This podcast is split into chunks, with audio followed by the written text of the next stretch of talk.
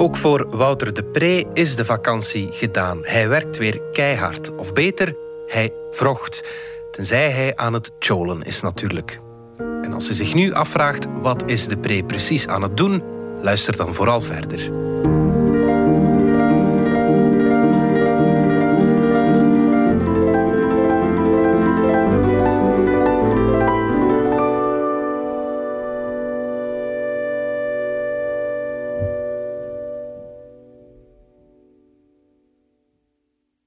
Wekenlang al kijk ik uit naar de verschijning van de Atlas van het dialect.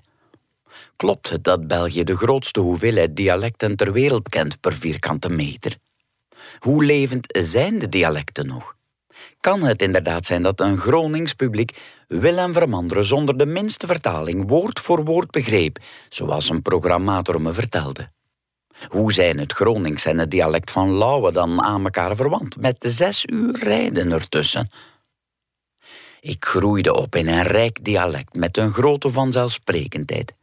Het is nog steeds de taal die er bij mij het makkelijkst uitrolt, alsof je mond ernaar groeit in je eerste levensjaren. Maar het West-Vlaams dat wij met de broer spraken was al flink verwaterd in vergelijking met het dialect van onze ouders.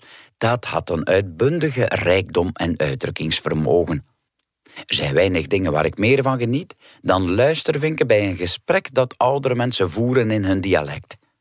Als ik een tijdje niet heb kunnen spioneren, ga ik naar dialectloket.be.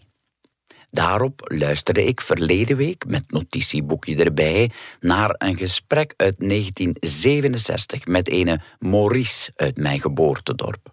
Het was gescheten en gespogen het dialect dat mijn ouders thuis spraken. Sindsdien probeer ik het woord vrochten te introduceren in mijn algemeen Nederlands. Het betekent werken, maar het heeft een veel dramatischer toon en je moet ook echt werken om het woord voorbij je voorste tanden te wringen. Als ik naar mijn schrijfkamer vertrek met de laptop onder de arm, zeg ik nu: ik ga gaan vrochten. In de hoop dat mijn gezinsleden mij meer zullen waarderen voor mijn hard labeur.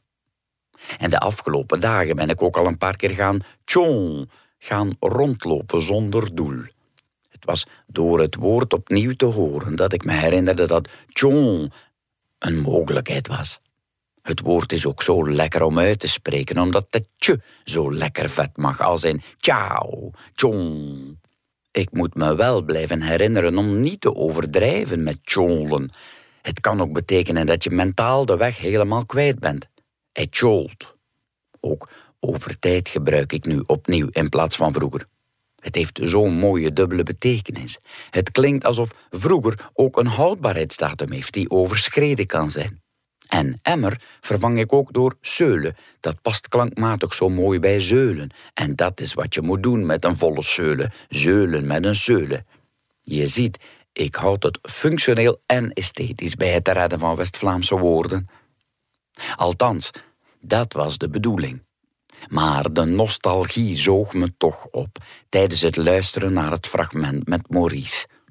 Binnen de kortste keren hoorde ik mijn overleden moeder opnieuw spreken met de woorden die ze deelde met Maurice. Eindelijks voor ontzettend, te frante voor meerdere of verschillende van het Franse différent. Met dialect spreken is het niet anders dan in sport.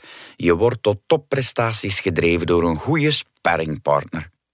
Mijn moeder sprak haar meest creatieve dialect als ze belde met haar boezemvriendin Henriette. In de keuken, gezeten op een tabouretje, bespreken wat er hot geklaagd was, waar je toppezot van zou worden, wie er koekehoed was en waar je stenen kloeten van zou krijgen. Als kind zat ik het gesprek met gloeiende oortjes af te luisteren van achter de keukendeur.